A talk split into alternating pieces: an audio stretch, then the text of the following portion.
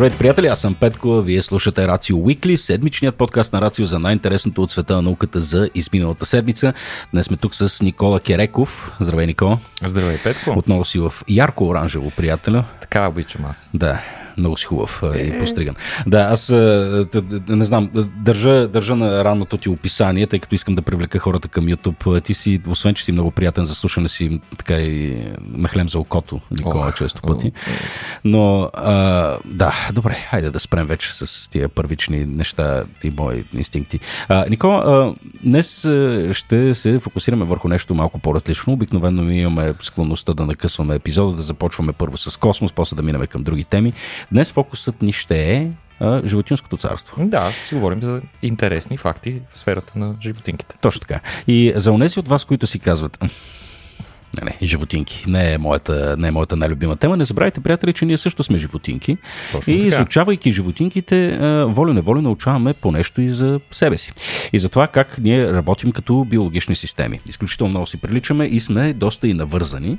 Така че познанието на светът, който ни заобикаля, включително и животинския такъв, е необходимо, но недостатъчно условие, приятели, за да познаете самите себе си. А? Какво ще кажеш, Никола? Не, направо, направо го заклапя. Как го, как По-добре го не можех да го кажа. Да. Направо почти дроп the mic. А, така, дроп the mic, да. Добре, и сега, казвайки всичко това, Никола, как спят пингвините? А, Никола, защо? Ама това, това да. е изключително любопитно. В смисъл, някога замислял ли Абсолютно се? никога не съм се замислял. Никола, съм сигурен, че няма човек, който в момента да ни слуша и се е замислял. Ма това е много често явление, ако се замислиш. Смисъл, е как гледаш всякакви животни, примерно в зоологическата градина, обикаляш, минаваш, виждаш, примерно в рамките на една обиколка, може видиш 30 различни животински вида. Mm-hmm. Много рядко се замисляме как спят тия животни, вече? Мисля, защото съня е много съществена част Точно така. от живота на повечето същества на тази планета. И, и то е много необходимо, ако трябва да сме честни. Тъй, но то по същество, съня по същество, е и предимство и недостатък. Mm-hmm. От една страна, сънят ти позволява да си починеш, дава ти време на мозъка да се възстанови, да се да обработи всички видове метаболити, които са се произвели в, в времето, в което той е бил силно активен. А, това, говорили сме за тези неща, за ролята на съня. Също така, по време на съня, много добре знаем, че се обработва информация и се формират спомени. Това вече повече при бозайниците, отколкото при другите видове. А, но докато спиш има и недостатъци. Защото докато спиш си в едно такова доста уязвимо състояние, не мърдаш, не виждаш, изключени си сетивата и съответно не можеш да се защитаваш от нападения от хищници, например. Да. И затова всъщност повечето животни им се налага в процеса на тяхната еволюция да намерят различни методи, за да балансират двете, да, напре... да намерят някакъв компромис между двете. Факта, че трябва да спят и факта, че докато спят са уязвими. Да. И сега точно за това си говорим за един много интересен аспект. Всички, ти си чувал термина микродрямка, нали така? И даже го изживявам доста често. С напредването на годините ми се случва все по-често. То се случва на всеки, ако трябва да сме честни, особено когато човек е преуморен. Много често. А на всеки му се е случвало, примерно да оклюма за няколко секунди, докато и да се събуди рязко, така да се стресне. Да, особено по време на важна среща. или на не толкова важна. Ами, да, за съжаление, между другото, по време на срещи или еднообразието в офиса най-често се случва подобно нещо и то може да е доста неудобно особено по време на среща, мислейки, че всички са те видяли. Обикновено никой не те е видял, обаче всички после виждат чувството за вина в да. очите ти. Ей, между другото, извинявай само да, да, да, да, да мъкна нещо.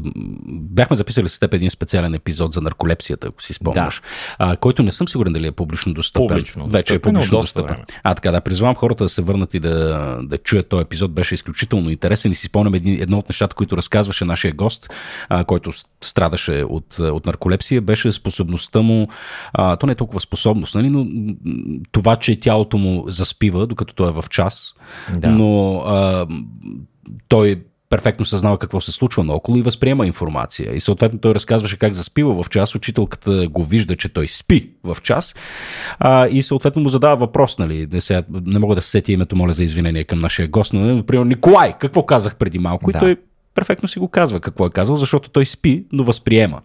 А, това не знам, що го казах, Никола. Ами това е един чудесен пример за състояние, нали, при което вече в случая поради дефектен ген за един конкретен протеин или, или по-скоро не толкова дефектен ген, колкото а, факта, че поне последните данни показват а, проблем на имунната система, която реагира срещу конкретния протеин и започва да го унищожава.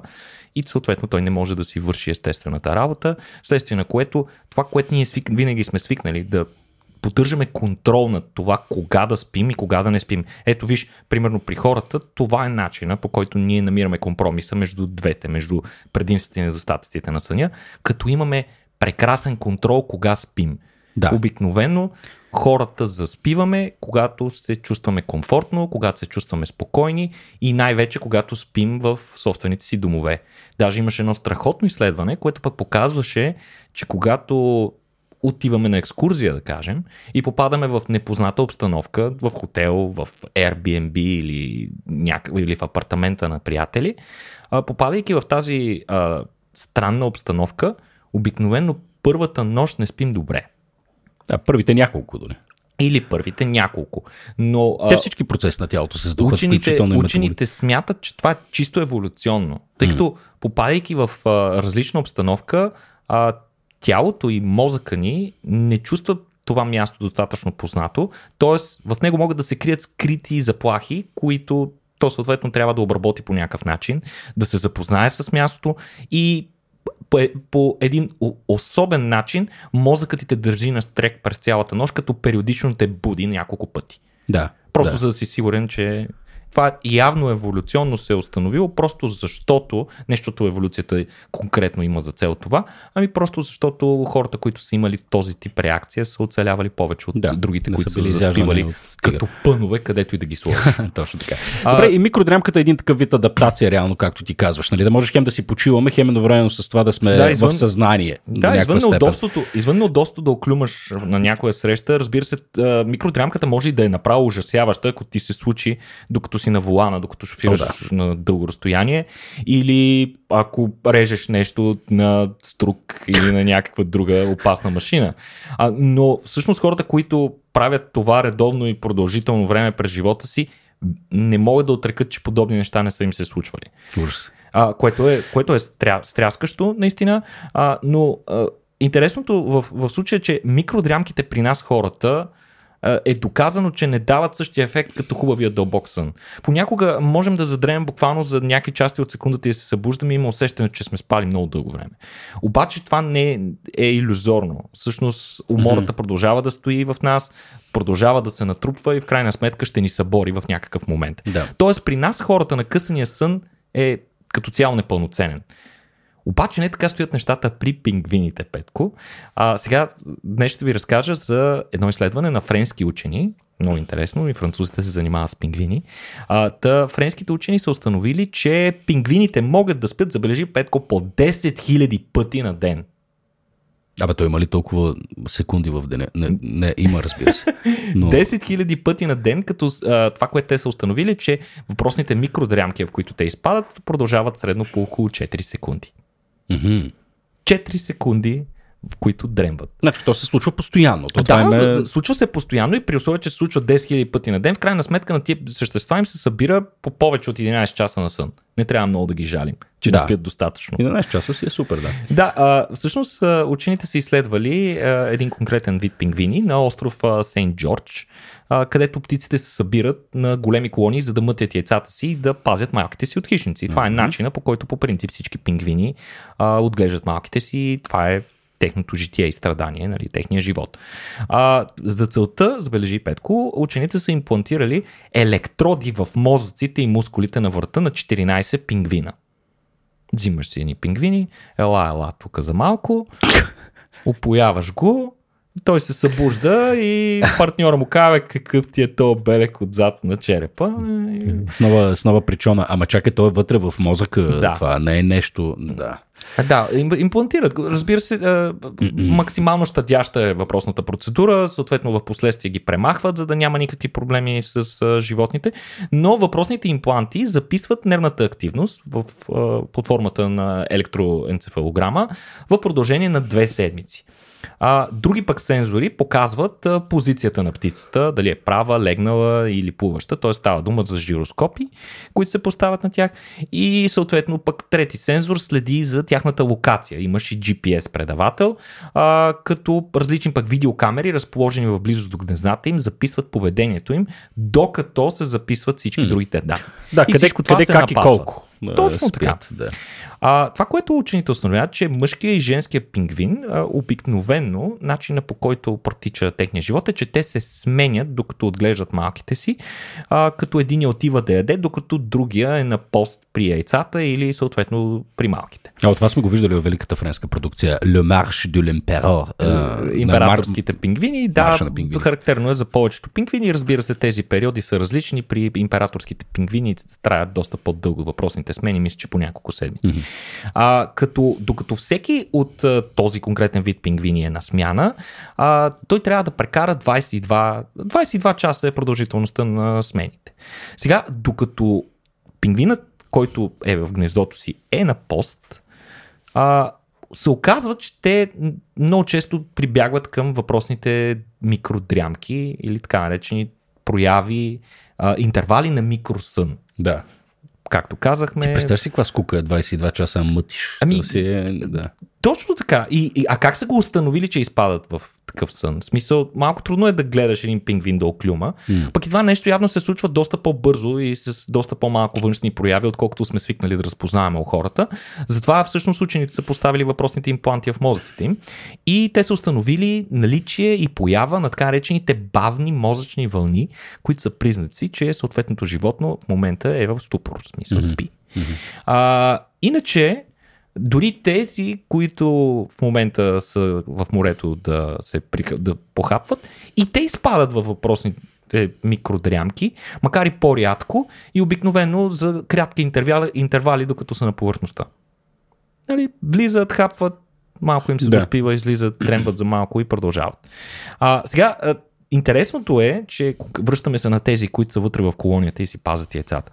Интересното е, че тези пингвини, които са разположени по периферията на колонията. Защото ти си представи една огромна тълпа от пингвини и разбира се има такива, които са натъпкани вътре в центъра, но има и такива, такива които са по периферията. Точно тези, които ние виждаме най-добре, наблюдавайки колонията да. отстрани.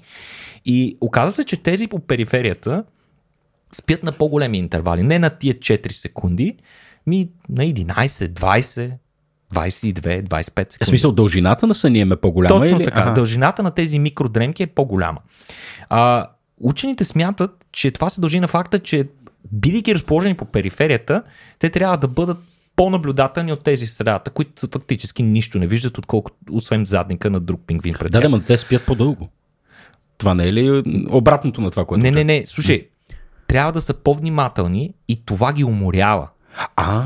Те непрекъснато сканират около ага. себе си, което им коства някаква форма на умствено, мозъчно натоварване, което им отнема повече енергия. Mm-hmm. Съответно, те се и уморяват повече и имат нужда тези дрямки да бъдат по вероятно и под духа, като си по периферията. Интересното е, че за разлика от нас хората, този странен сън на такива микроинтервали е напълно здравословен за пингвините, които могат, имат способността много рязко да преминават от сън към будност. На штрак. Буквално. Да. Мисъл, оглеждаш се, е, няма нищо интересно, бам. А, интерес, друго любопитно в случая е как е възникнало това нещо. В смисъл, как се е проявило в еволюцията. И според учените това е някаква форма на екстремна форма на адаптация към необходимостта пингвините да са непрекъснато на штрек. Тъй като пингвините, те са хищници от гледна точка в, докато са във водата, но през цялото останало време са плячка за други хищници. Да. За по-върховите хищници.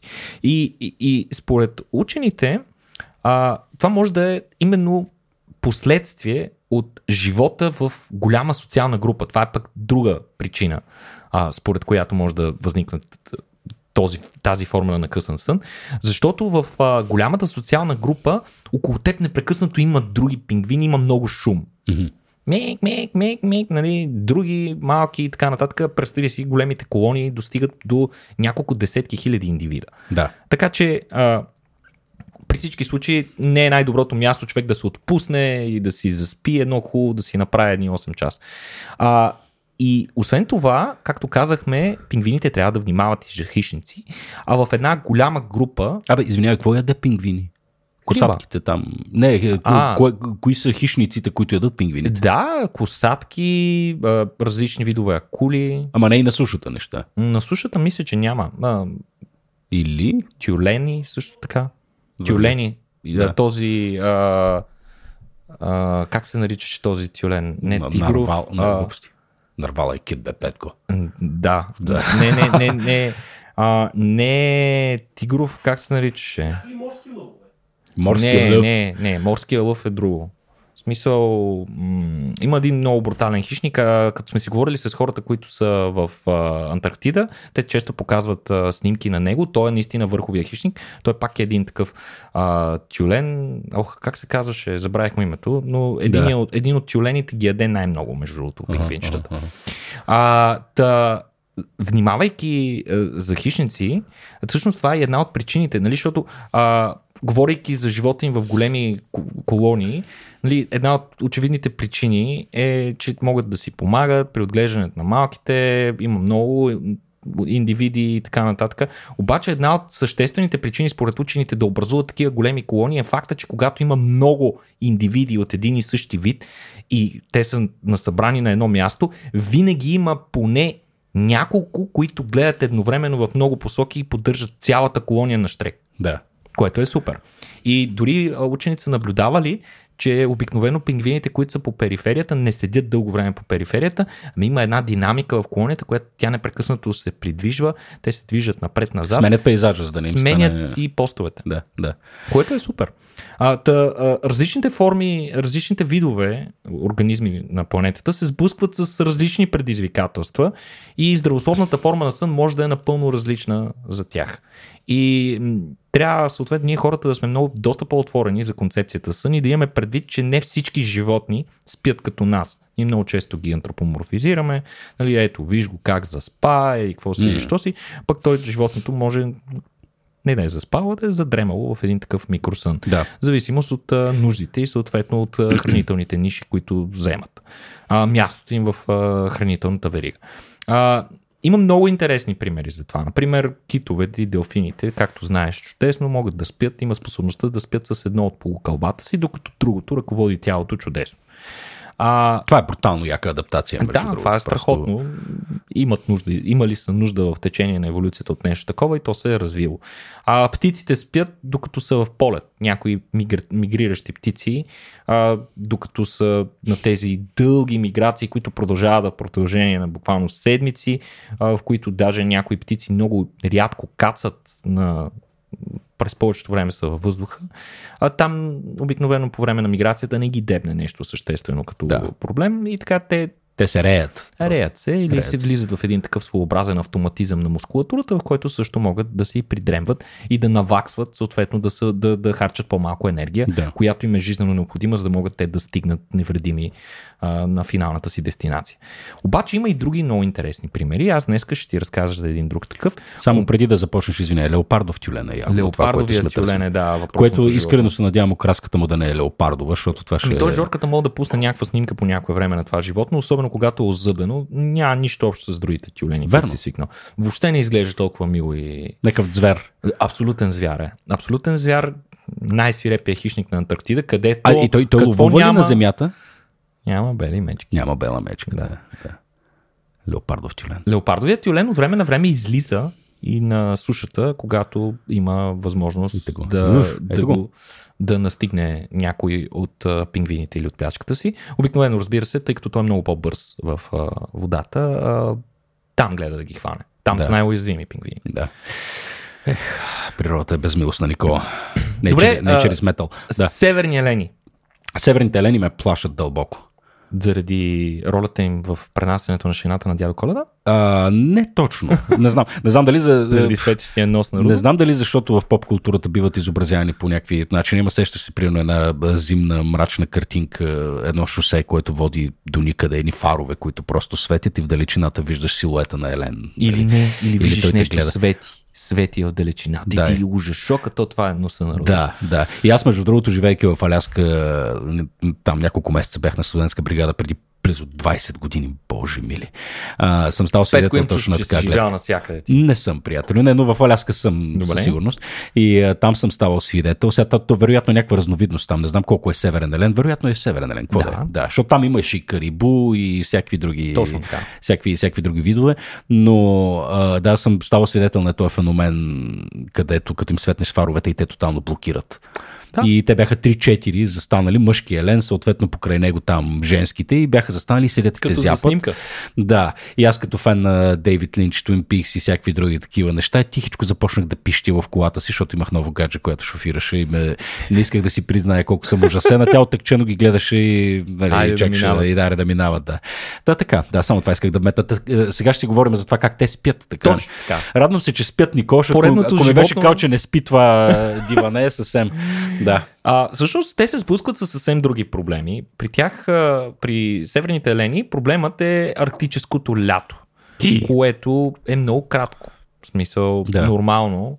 И обикновено биосферата, която всички организми, които живеят на границата на арктическия кръг, са силно адаптирани към това кратко лято и целият техен ритъм на живот е компактизиран в тези три три малко месеца, Да. в които могат да си позволят да живеят нормално.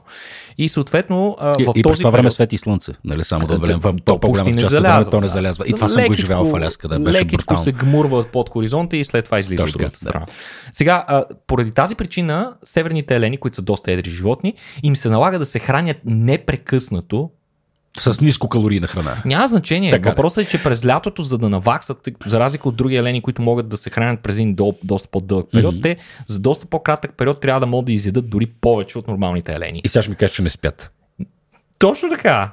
Лятото Значи- не спят. Трябва да се възползват максимално, за да изядат най-много а, храна, която им е необходима, пък за да произведат необходимите им мазнини, с които да изкарат дългите студени месеци без слънчева светлина и без Храна. добър източник на храна. И съответно, учените, които ги наблюдават, им е направо впечатление, че те през лятото общо само това правят. Само ядат и сякаш не спят. Изобщо не спят. Поне така изглежда. Сега, учени от университета в Цюрих, много любопитно, гледайте какви животни се занимават хората от а, Франция и от Швейцария. А, та, учени от университета в Цюрих предполагат, че това, което се случва при тях е, че просто спят по-малко през а, лятото и след това през зимата си наваксват, спят повече. Обаче, когато проверили въпросното, въпросната си теория, те установили, че не е така. Всъщност оказва се, че северните елени спят еднакво количество време през цялата година. И как е възможно това? Ами, оказва се, че животните са се научили да се хранят докато спят, Петко. Да се хранят докато спят. Да! Той спи и набива. А, да, а, нали имаше един шопски лав, кое ти е любимото животно и Шопа казал змията. И що бе? О ти, MC, MC оди, MC лежи. И, и, и, и не, нещо, нещо такова се случва. Нещо се случва, нещо такова се случва и при северните Мале, добре, че го няма при нас. Нали, без това трудно се контролира. Та, а, какво се оказва? Значи учените, за да, за да оформят тези теории и да ги проверят, са записали отново мозъчната активност на животните, като а, това, което те установили е, че животните едновременно се наслаждават на полезните ефекти от съня, докато се тъпчат, докато си тъпчат храна в Чакай, чакай сега, чакай сега, защото гледаме сега тук един кадър, на който се виждат някакви предполагам, Налегал, спящи- елен. Да, и те, те спят легнали, видимо. И, и, и, и какво? И дъвче от тревата, докато си лежи. Сега ще разбереш. Значи, елените а, са от групата на преживните животни, за разлика от конете, които не са преживни. Я, били разяснил този термин? Точно така. Значи, а, преживните животни смилат целулозата, т.е. те могат да използват един от най-разпространените полимери в биополимери в, а, на планетата ни. Това е целулозата в растенията, която дава тяхната здравина, устойчивост и така нататък. Но целулозата е много сложен и труден за смилане а, полимер и съответно повечето животни не, нямат, не могат да го смилат или не го смилат напълно.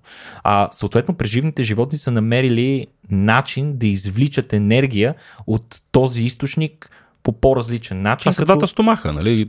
Повече. Повече Кравата от има 4. Е, току-що. Да, а, въпросните а, преживни животни, които, към, които, към които спада и кравата, разбира се, смиват целулозата си с, с помощта на един своеобразен междувидов съюз, който правят, сключват с коменсални бактерии, микроорганизми, които са заселени в някои от техните стомаси. И съответно храната при преживните, защо се наричат преживни на български, това е преживянето, е процесът при който храната непрекъснато цирку- циркулира между стомасите и устата им, където се досмила. Значи представи си първо надъвкваш храната, преглъщаш тя влиза в стомаха, изложена е на ензимите на тези бактерии, които постепенно започват да смиват нещата и те се смиват. Но тъй като храната е на една буца, така, бактериите общо взето са обработили храната, която е по периферията, храната с която ензимите могат да имат контакт, докато това в сърцевината остава несмляно. Съответно, животните преглъщат смляната храна, а връщат недосмляната отново в устата си, за да я сдъвчат още веднъж, за да я размешат добре с ензимите и отново я преглъщат. И това е на няколко такива Вау! цикли. По този начин работи преживянето, Петко. Окей, okay, супер. да, това предполагам сме го учили в 6 Не знам, клас. не знам дали си се замислял, но общо взето така е, това е начина. И всъщност това е доста повторяем процес, който лесно би могъл да се автоматизира. И сега учените, за да са сигурни наистина в своите резултати, а, са следели мозъчните вълни в а, еле, отново електроенцефалограма, като при пингвините, като са имплантирали, а, поставили са такива датчици на 4 възрастни женски в стадо Северни елени в Норвегия.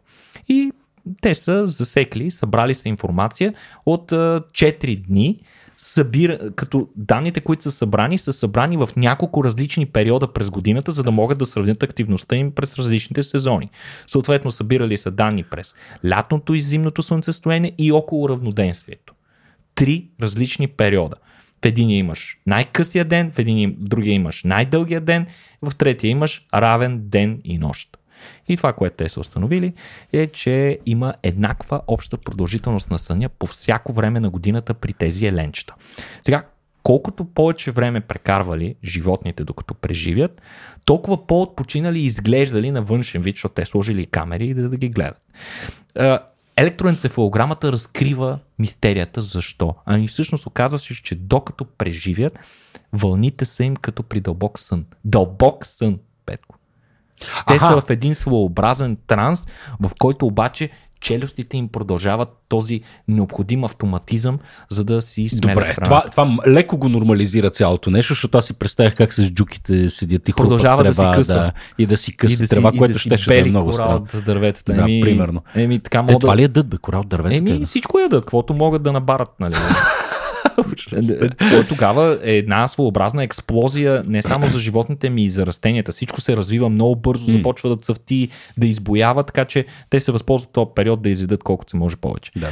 А, това, което те наблюдавали при въпросите Северни елени, много прилича на сън. Докато преживят без, докато преживят, а, животните не се движат много и не си взаимодействат с околните елени, а, като съответно не реагират и на движението на околните елени, нещо, което биха направили, ако бяха будни. А очите им затворени ли са? Не. С отворени очи. Да. Да. Понякога са затворени, друг път са отворени, но mm-hmm. изглеждат такива полубудни. Но всъщност са в дълбок сън, което е много интересно. Хм. А, какво направили учените? Значи, учените са гадни хора. Трябва да, да, да го знаеш това.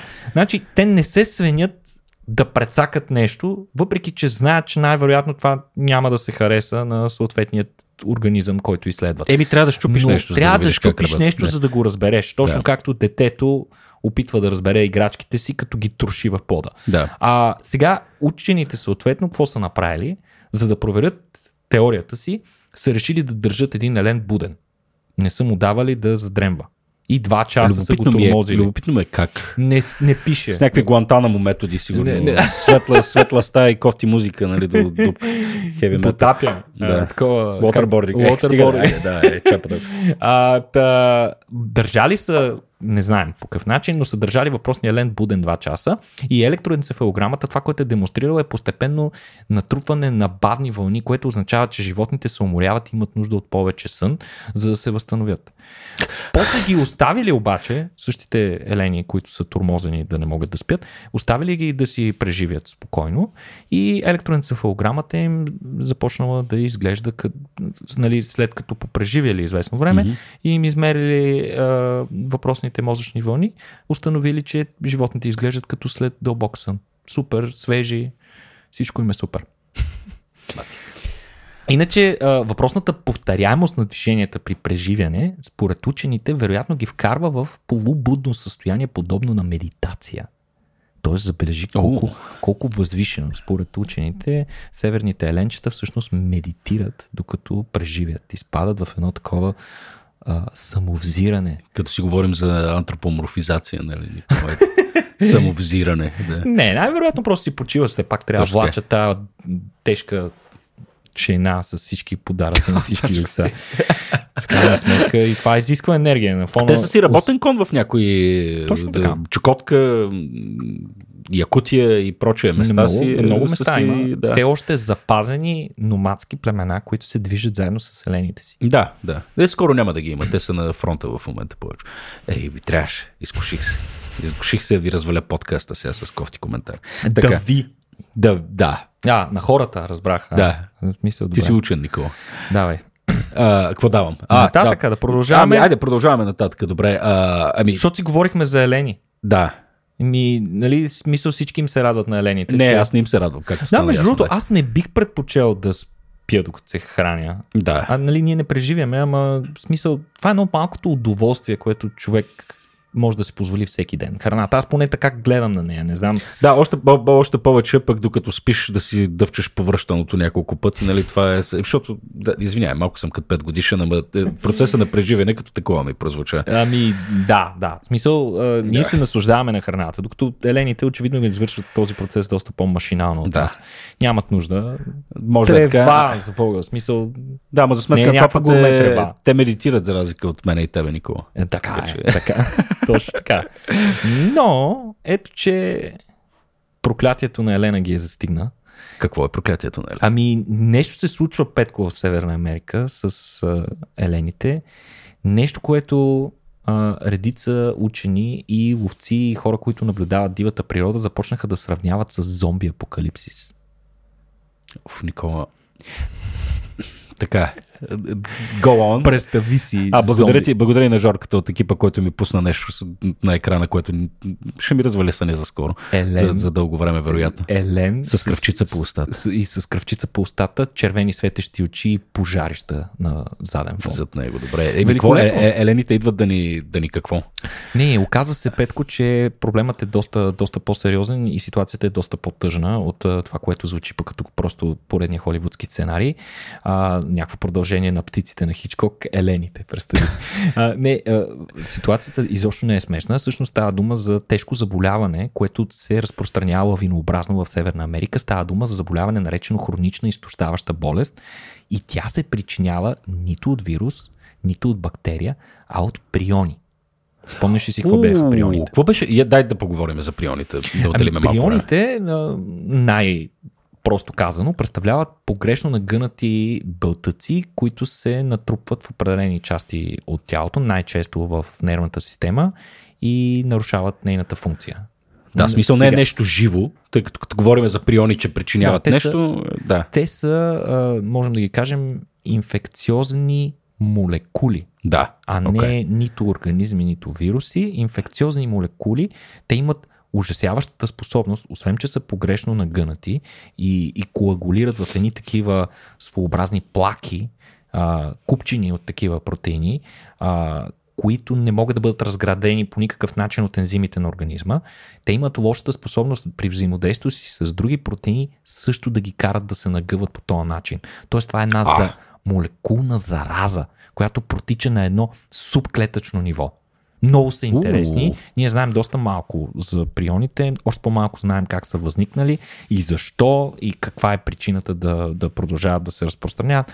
Много учени смятат, че е просто някаква случайност, която се е случила с течение на времето. Но конкретно при елените въпросното прионно заболяване води до натрупване на такива дефектни протеини в нервната система и мозъка.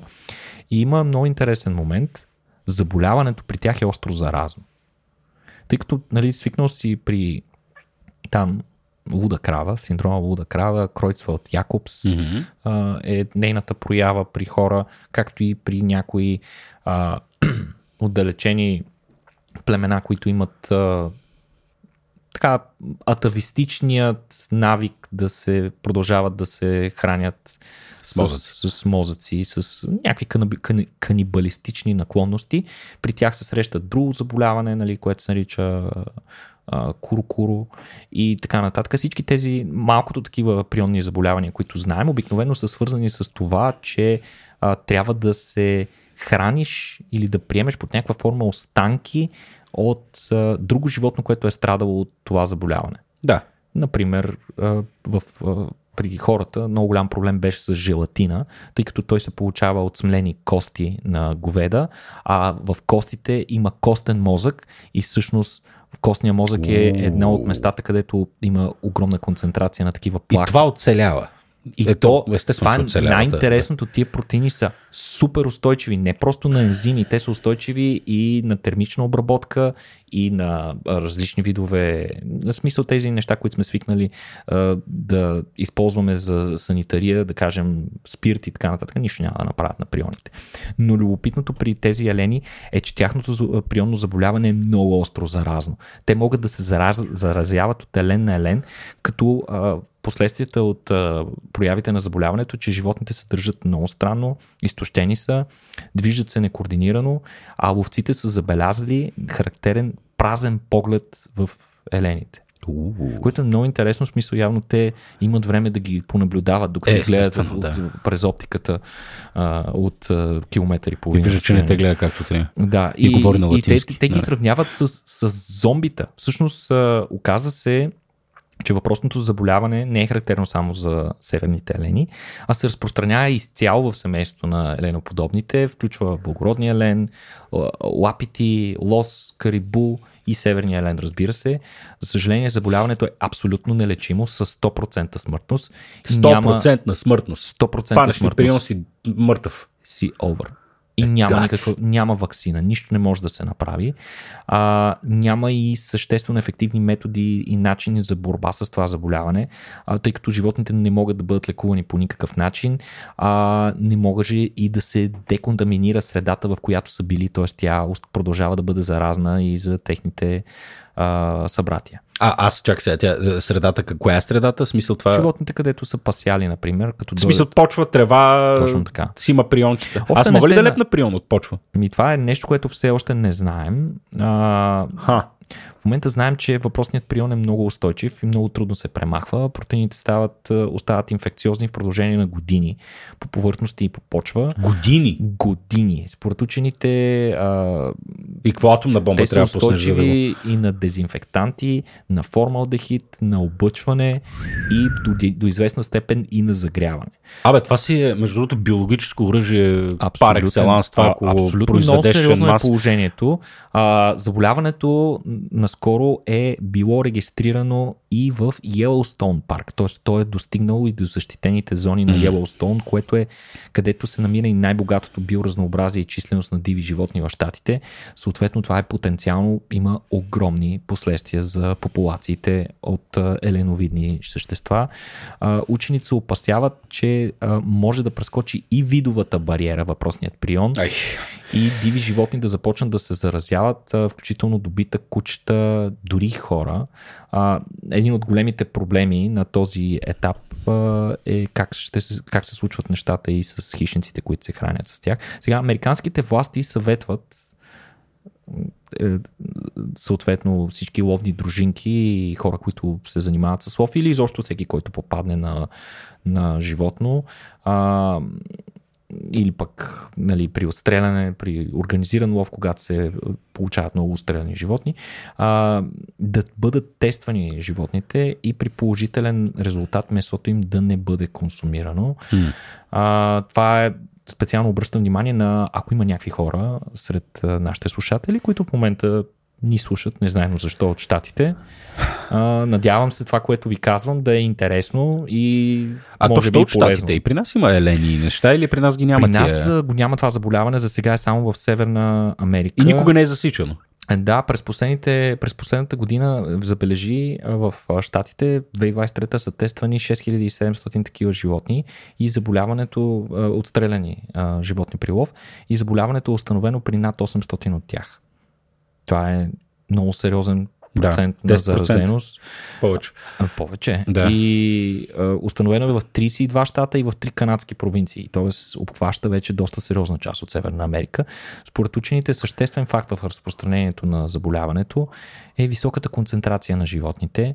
А, според тях основен фактор за това са местата за изкуствено подхранване на дивеч, които дават възможност на елените да достигат числености, които при други обстоятелства те не могат Човек, да пак ли ние достигнат. сме виновни?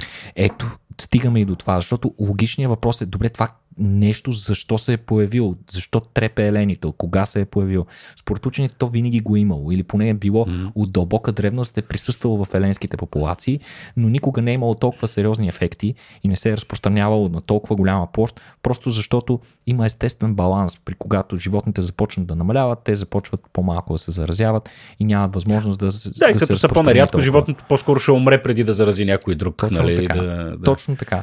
А, друг фактор според учените е избиването на хищниците в щатите и рязкото намаляване на тяхната популация. А, като а, ролята на хищниците в този случай е те да намерят болните животни, които още в ранните прояви на заболяването са значително по-бавни и некоординирани в движенията си от техните събратия. Хищниците имат прекрасно око за това кое животно ще им коства най-малко енергия. Кой да гледа с празен поглед? Нали? Да. точно така. Да. И този, това животно веднага бива набелязано, бива изядено на време от хищника и съответно по този начин а, то не може да зарази много други, други животни от стадото. Освен това, интересното е, че повечето хищници се оказват, че са абсолютно резистентни на прионите. Което очевидно е някакъв биологичен механизъм, биологичен баланс, който съществува от вероятно милиони години. А, това, което трябва да фокусираме тук, защото нали, някой от слушателите ни ще каже, аз тия става Америка, бе, само за нея говорите, нали, нищо интересно. Но това, което се случва там, е нещо доста важно и трябва да му обърнем внимание, тъй като въпросното заболяване, което унищожава еленски популации и е силно засегнало животните там, много лесно може да бъде пренесено и в Европа. Тук имаме също големи популации на различни а, елени. Нямаме никаква причина да смятаме, че нашите елени са резистентни на въпросният а, прион. Съответно, всякакъв вид продукти, като дивеч, пренасене на елени и така нататък, трябва със сигурност да бъде силно ограничено и не съм сигурен, че европейските власти достатъчно сериозно наблюдават ситуацията там и нещо все пак може да се случи. М. Нека напомним, че по подобен начин се разпространява и инвазивното заболяване африканска чума по свинете сред мгм, дивите популации на глигани из цяла Европа и Азия. Нещо се е случило, нещо е дошло от Африка и съответно дивите свине в Африка имат известна резистентност към това заболяване, но популациите в Европа и Азия нямат. Хм. Така че поредното нещо, за което доста притеснително, нещо, което може да наруши баланса в екосистема. Съвсем наскоро четах за един подобен, то не е подобен проблем, той е също съвсем различен, но като си говорим за инвазивни видове в Северна Америка, а, преди, не знам, няколко десетилетия, вероятно столетие, близо кръстоска, между обикновено прасе и див, а, mm. кажи го да е бор, wild бор, как е на български, и глиган, да. Моля за извинение, задавих се с кофти чай. Та, а, кръстоската съответно направена да се повиши мускулната маса, нали, за да има месо и Да. такова, но съответно, както обикновено се случва, С добри самариански цели. точно така, но съответно, нали, както се случва обикновено, изтървано в природата това същество, то е двойно по-голям от нормалните глигани, а, стадно е и а, в момента има изключително сериозен проблем, тъй като популацията им е нараснала с огромни количества изключително умни, изключително агресивни и а, нали, действат на, на, на огромни групи, като към момента застрашават предимно съответно земеделски продукции. И, съответно хора разказват, че цели хектари, цели декари от картофи, зеленчуци и такова биват опустошени за минути. Да. Буквално минават от там няколко стотин, изриват, изриват абсолютно всичко. И тук отново решението какво е да се пусне или човешкия хищник, нали, с който раздават там безплатно билети и награди, трепете ги тия животни, път те са много трудни за трепане съответно, или да се наистина се намери баланс и да пуснем вълците. Е, кучетата на войната. Абсолютно. А, така че да, трябва да внимаваме. Трябва да внимаваме с всичко. Ами, добре, Никола, какво друго ни остана? Нещо, което искаш да коментираме? Някой, ами, защо... много, много си говорихме за Елени да. и в този епизод. И не знам дали си обръщал внимание, че структурата на различните бозайници по отношение на главата им е много различна. Едно, да, разбира се. Едно да. от най, кое е едно от най-очевидните неща, като сравняваш, да кажем, нас хората с повечето други бозайници, които... Лицето, Никола. Лицето. Лицето. Да, нали, ти много често дори а, и... Е, фейса, устата. Да, точно така. Да. Устата, фейса, но а, ние, дори и учените много често използват термина лице, да. когато става дума за животни, но има една много съществена част от лицето на животните и това е факта, че повечето животни имат муцуна. Муцуна, в смисъл имат една издаване напред, което при нас хората го няма. Да. Извинявай, че се изсмях, но виждаме картинка на изключително глупав, смеещ се кон, Браужорк. Много, да, много добър и, подбор. И, и, и всъщност учени са се заинтригували от темата за муцуните и именно факта защо някои бозайници имат по-къси, а други имат по-дълги муцуни. Това е нещо, което вълнува очевидно и не дава сън на някои ще, учени. ще позволиш ли да предположа? Давай. Вероятно е комбинация между естествен и сексуален подбор, както при повечето неща. Смисъл такъв, че нали, да, свързано е по някакъв начин с това какво ядат, със сигурност. Точно така. И, и със сигурност, вероятно, на това какво предпочита женската по някакъв начин. Или, или тук го няма този елемент толкова? Ами, първата част от предположението ти е доста, по, доста по-на място, да. а, докато втората нямаме свидетелства за сега за това. Тоест, Защото нямаме... Не, знаеш, при хората вече ще харесваме по-големи джуки. Сексуалния, сексуалния, сексуалния подбор имат, има... Това между другото много интересен пример с джуките, тъй като сексуалния подбор при повечето животни има склонност да силно да изопачава даден белег. Mm-hmm. До екстремност. Да тъй като има като огромни тежки рога, например, да. О, пълна, си за представи. Пълна, да. И, и какво ли още не е, нали? е, всякакъв друг тип такива прояви, а, които трябва да разграничат нали, индивидите, които са, особено най-вече мъжките индивиди, но и при някои животни има проява и подобни такива сексуални белези и при женските. А, та, идеята е наистина ти да надмогнеш това е форма на вътревидова конкуренция, при която ти трябва да надмогнеш своите събратя, да изпъкнеш yeah. с нещо пред тях. И тъй като всички имат съответния белег, единственият начин да изпъкнеш е ти да, твоето да е по-голямо. Да. И, а, обаче не така стоят нещата при муцуните. Така. Нямаме някакво животно, което има гигантска муцуна, с която парадира, така че освен пак някои, някои, някои човешки същества някои от женския вид същества, да. Сега, а, това, което учените са направили е, че са извършили анализ на множество видове животни и са установили, че всъщност по-едрите бозайници по-често имат дълга муцуна. Например, овцата има по-къса муцуна от кравата, а пък кравата има по-къса муцуна от лоса. Така. Сега, до тук всичко нали, някакси е, звучи логично, но по-скоро от гледна точка на това, което сме свикнали да виждаме, mm-hmm. ама не защо. Нали така? Така.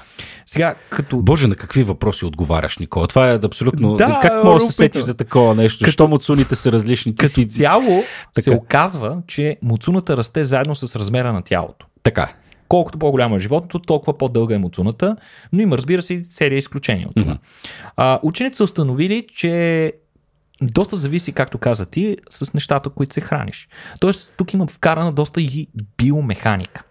А, най-вече, например, ако имаш нужда от силна захапка, с по-малко животно, муцуната ти естествено би се скъсила. Това е защо е? Защото при по-къста муцуна има по-малка площ на захапката, следователно много повече сила може да се концентрира на тази малка площ и освен това пък мускулите, които а, ръководят челюстта, са много по-близко до костите на челюстта, което им позволява да предадат по повече сила по-ефективно на, тези, на тази захапка. По този начин може да имаш много силна захапка. Сега замислих се веднага за крокодила, който е нещо друго. Той не е точно бозайник, ама в смисъл, той, доколкото знаме, същото с най-силна захапка.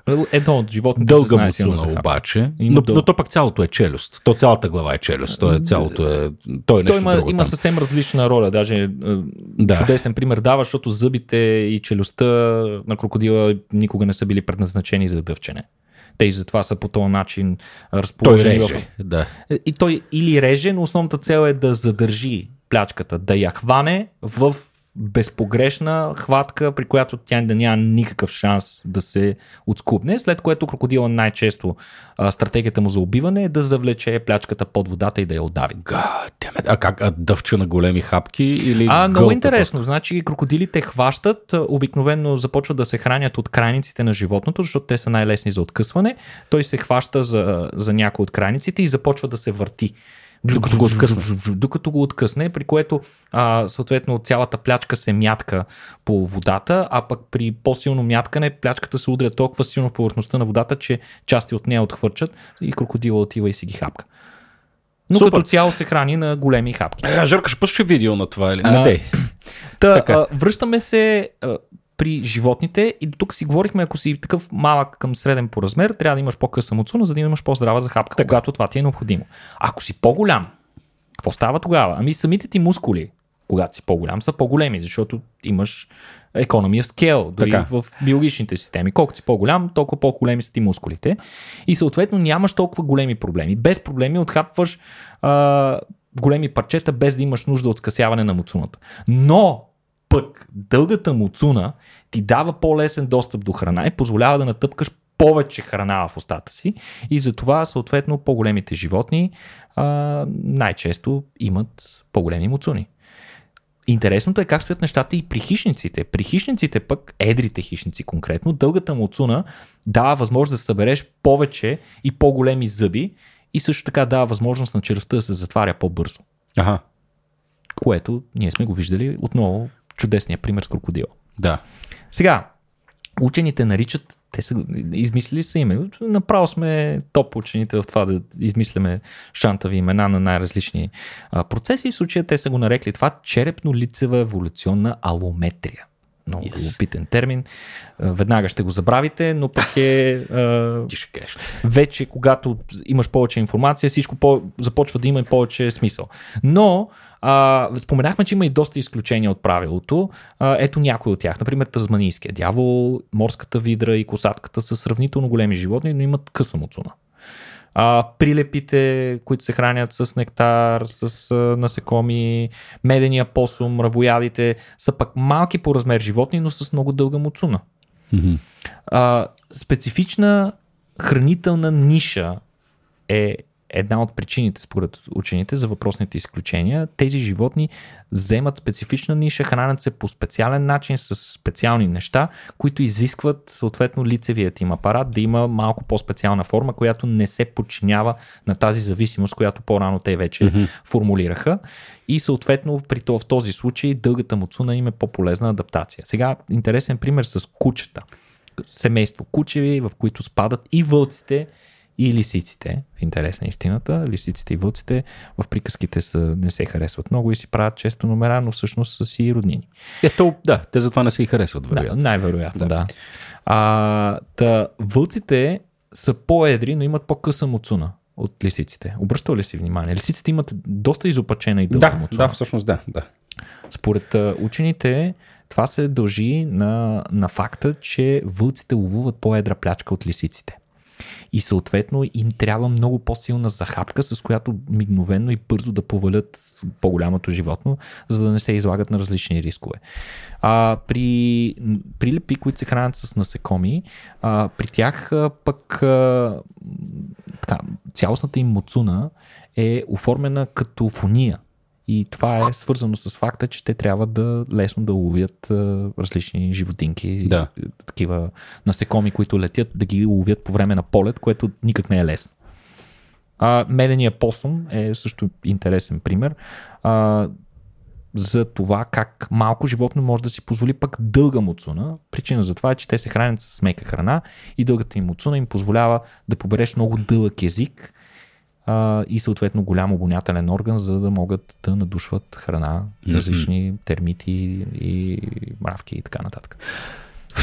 Ами, да, страхотно, Никола. Между другото, пак а, възползвам се да призова тук а, нашите слушатели, когато могат, ако могат, пък и ако искат, да влязат и в нашия YouTube канал, където да гледат тези видеа на живо, не само за да видят красивата къса муцуна на Никола Кереков, но и придружаващите и опосредстващи нашия разговор картинки.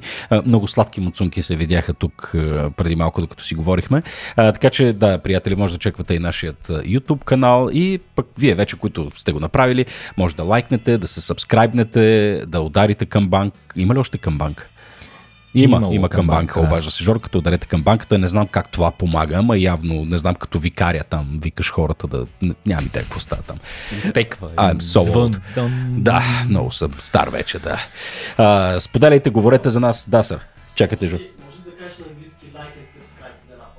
А, добре, и, да, и приятели, like and subscribe също. Не знам, току-що Жора ме накара да го кажа. Like and subscribe. Subscribe. Mm-hmm. Така. А, да, ако искате пък да подпомогнете не само нашия подкаст, а Рацио като организация, приятели, знаете, че ние правим много неща, нови събития и какво ли още не. Може да го направите в сайта patreon.com наклона черта RACIO.BG или на RACIO.BG наклонена черта support. Призвавам ви също така и да чекнете нашият нов подкаст формат Агент 001. А, разговор за изкуствен интелект, всичко свързано с а, пресечните точки между технологиите и обществото с нашите приятели Кив и Никола Толечки. и Никола Толечки, великолепния. Да, това е за хората, които са по-технически насочени. Никола, последни думи от теб, приятели, има ли? Ами, не, не се сещам, Петко. Наслаждавайте се на необичайното, необичайно топлото време за февруари. Точно така. Съвсем скоро, може би, тотално ще ни се смени климата. Не, не, спри до там, че ще им развалиш настроението на хората. Нищо няма да му има на клиента. Не, бе, има, чакаме- има хора, които не харесват студа, Петко. Е, така е, да, да, да. Добре, чака ни светло бъдеще. Не С знаеш това с студа, всъщност, какъв е най-големия проблем и защо цяла България страда? Защо? Еми, Петко, това е смъртната присъда за киселото зеле. Всичко приключи.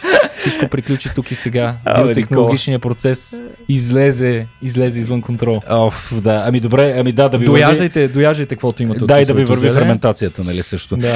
Ми, добре, приятели, това беше всичко от нас за днес. Благодаря ви много и до следващия път. Чао!